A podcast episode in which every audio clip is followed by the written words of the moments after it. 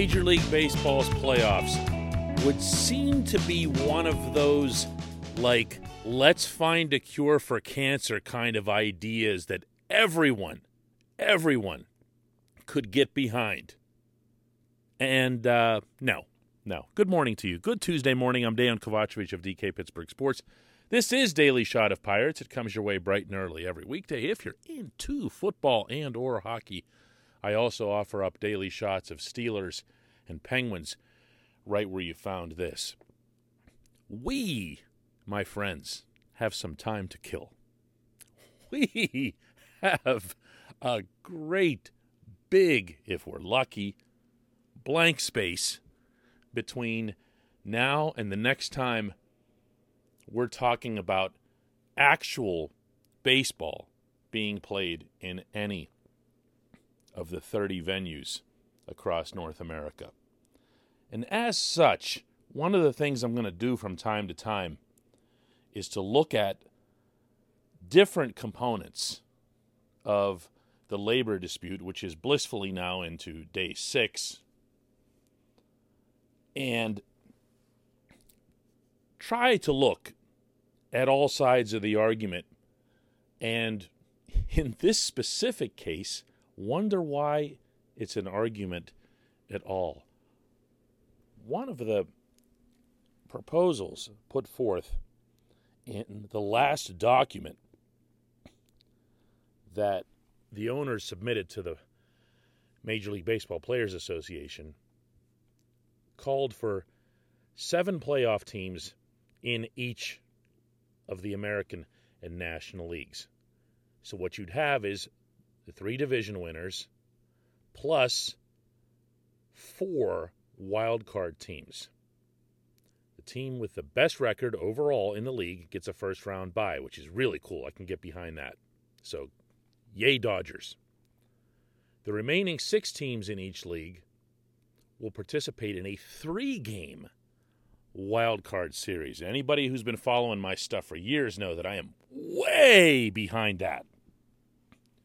And I am still a believer that if the Pirates had a three game wild card series or any kind of actual series as opposed to a one and done, that they very likely would have gotten rewarded with a lot more than just the one win against Cincinnati in 2013 out of that three year span, especially the 2015 team. That's the one. The 98 win team not advancing. Just the whole one one and done is just a terrible format for anything other than football.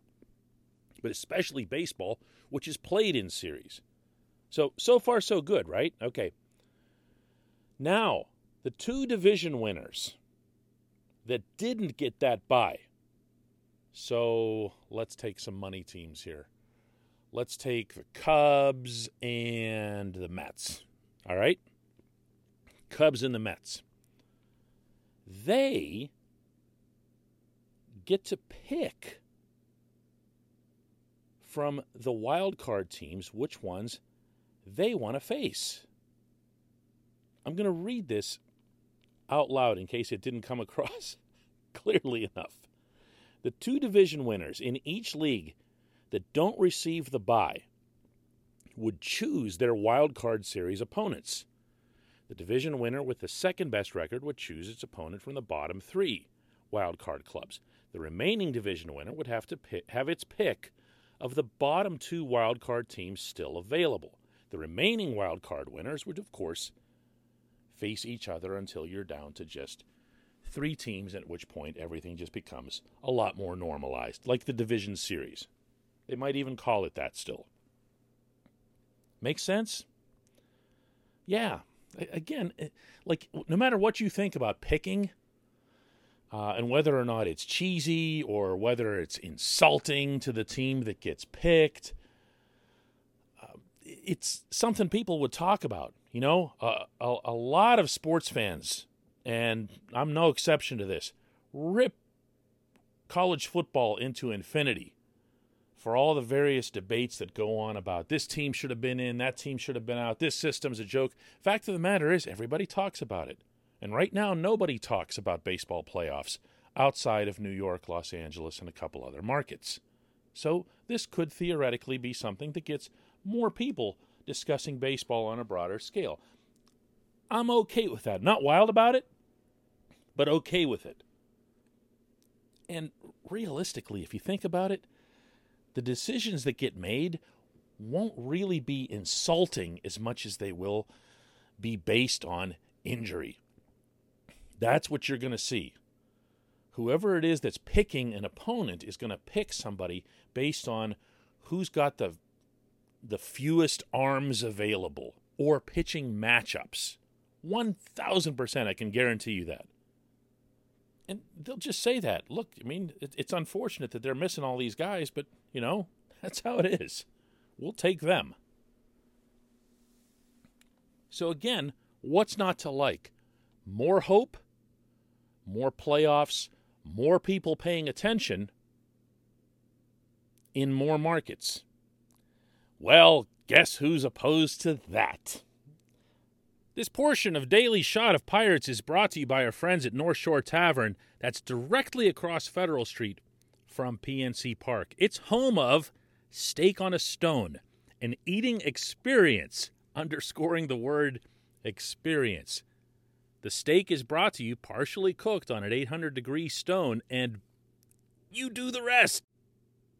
It's a ton of fun, it's a great meal, and it's a baseball atmosphere like no other in Pittsburgh. North Shore Tavern, right across Federal Street from PNC Park. That's right, the Major League Baseball Players Association doesn't like this plan. They don't like the idea of expanded playoffs. You know why? Because their actual overlord, super agent Scott Boras, who controls five of the eight spots on the MLBPA executive board, which is made up entirely of players, five of those eight are his clients and will listen to him and follow him off a cliff if necessary. And he's also very influential with Tony Clark himself and the other people that are involved in the day to day executive dealings of the MLBPA. Boras doesn't like this idea because it rewards, in his eyes, teams that might not necessarily spend up to where Scott thinks they should be spending. How do we know that? Well, we don't have to guess anymore. That was stuff that I'd heard behind the scenes previously, but then Boras just last month went on a rant about how the Atlanta Braves were phony World Series champions because they didn't spend as much as the Dodgers and other teams had. They instead waited until the trade deadline added some pieces that they could afford at the prorated salaries, meaning if you get them in at the end of July, you're only paying them for two months of action, so you're paying for one third of their salary. Very similar to what the Pirates did in 2013 through 15 when they were bringing in, uh, if you'll recall, uh, Aramis Ramirez, Justin Morneau, those types of players. That that's that's uh, that's cheating. That's cheating the system. That's cheating the ethics of the money that all of these teams should be paying out. Even if those teams don't have anywhere near the revenue streams that the Dodgers and a handful of other teams do. So, the Players Association is concerned that by opening the playoffs to even more teams, you'll be rewarding this bad behavior. You'll be saying, hey, it's okay to not spend as much, and you really don't have to spend as much anyway because the field is bigger. This is how these people think. Can you believe this? And can you believe that there's a there's any segment of baseball fandom that looks at this and doesn't say, "What in the hell is wrong with these people?" How is there no pushback to this? How is there no pushback from the players themselves who lose out on playoff revenue? No, you don't get paid a salary, but you get paid round by round. It's not enormous. It's definitely not what Bryce Harper makes in a regular season game. But it's still more money. Oh, you know what else it is? It's more opportunity to win a World Series. Which, last time I checked, I thought was the objective of playing this beautiful game. But no, it turns out I was wrong. The objective is to fill Scott Boras's pockets. So what he wants is a world in which everybody is the Dodgers. Everybody just magically produces a 25 year, $8.3 billion local TV contract and commits it to Scott. That's that's his world in which the owners individually and collectively bow at his feet.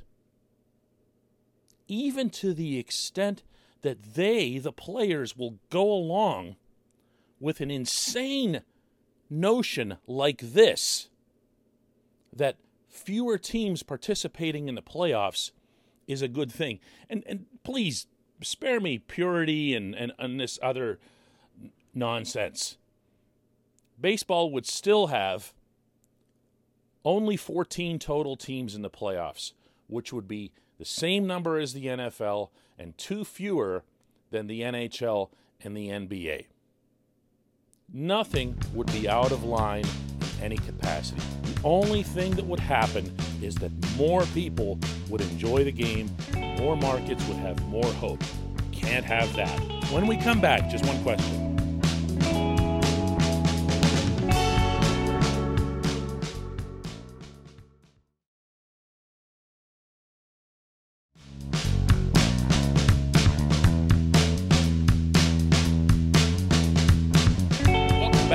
Time for just one question on Daily Shot of Pirates. And today's J1Q comes from Ben, who asks Hey, DK, with minor league baseball seasons continuing as planned and no player on a 40 man roster being ineligible to play, does that mean the DFA'd guys like Colin Moran and Chad Kuhl and Steven Brault could possibly play at Indianapolis? It would be good for all parties.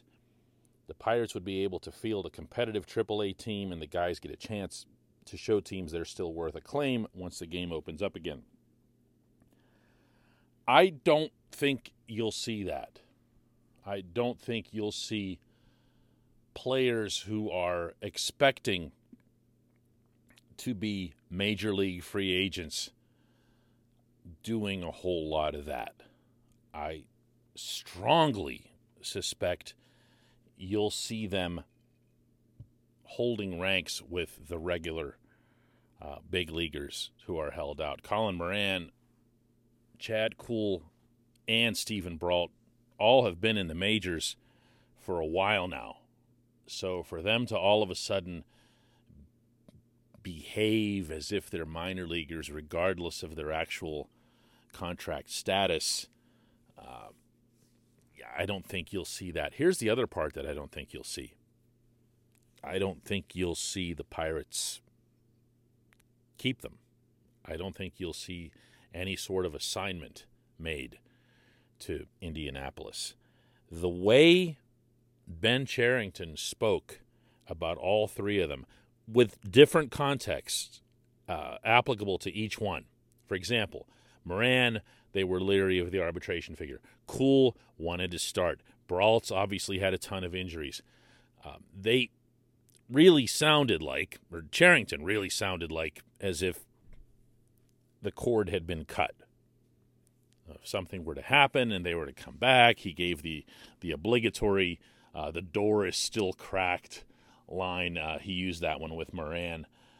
I'm I'm not buying that. I believe, as I'd mentioned yesterday, that they're clearing roster spots, and they're clearing roster spots that they evidently have designs on.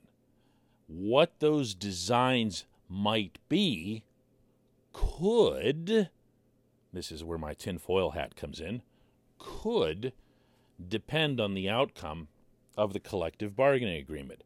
For example, if the Pirates' current payroll projection for 2022 is something like 40 million. I haven't looked at that in a long time. But let's just say it's something like 40 million. And let's also presume that, as happened with the National Hockey League, there's a grandfathering period, so you don't have to rock it up to the $100 million floor. That you'll need to at least move up somewhat. You do need to go in that direction. And I think the same thing will apply uh, as it did in the NHL to teams that are grossly over the ceiling, meaning Dodgers mostly. That you've got to start finding a way to work your way down. I mentioned yesterday that the Yankees only committed $2 million total in free agent spending, while the entirety of baseball was on the hook for 1.7 billion of that in November that kind of raised my antenna there in in both directions. The Pirates are going to have to be able to spend money without committing it to mediocre and or shaky players. When I'm referring to shakiness here, I'm talking about the injuries. Kuhl coming off the Tommy John and being erratic. Moran missed most of the season to injury. Brault's missed most of the past two or three seasons to injury that if they're going to be forced to spend money, you don't want to spend it on those guys.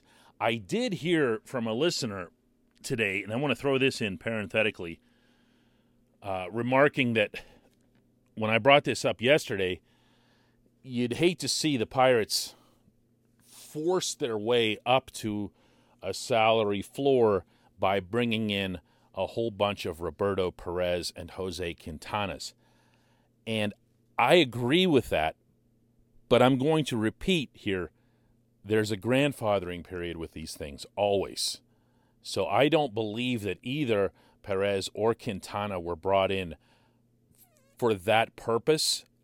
Perez came in to address an immediate and grotesque hole in their in their lineup meaning that they don't have a catcher, like at all. So they paid what was necessary to bring in Perez. They felt he'd be the best fit for this pitching staff, et cetera, et cetera. And Quintana, they think he's going to be fine. They think he can contribute. They they don't see him as as washed up or uh, past tense. They they saw something in his strikeout rate last year, even while his ERA and the more conventional numbers were were terrible. They think that they can get him to uh, get enough swings and misses to become a good pitcher. So I, I wouldn't lump those guys into this thing that I'm discussing. I'm saying that you don't want to have either payroll or, and this really is more important, roster spots. You don't have roster spots into infinity. Nobody does. Not even the Dodgers, although I'm sure they could pay somebody enough to get some. So you have to be careful what you commit to. Because if you do have to spend up to fill holes in your lineup, uh, you're not going to want to have Moran and Kuhl and Brault blocking them. I appreciate the question. I appreciate everybody listening to Daily Shot of Pirates. Let's do another one tomorrow.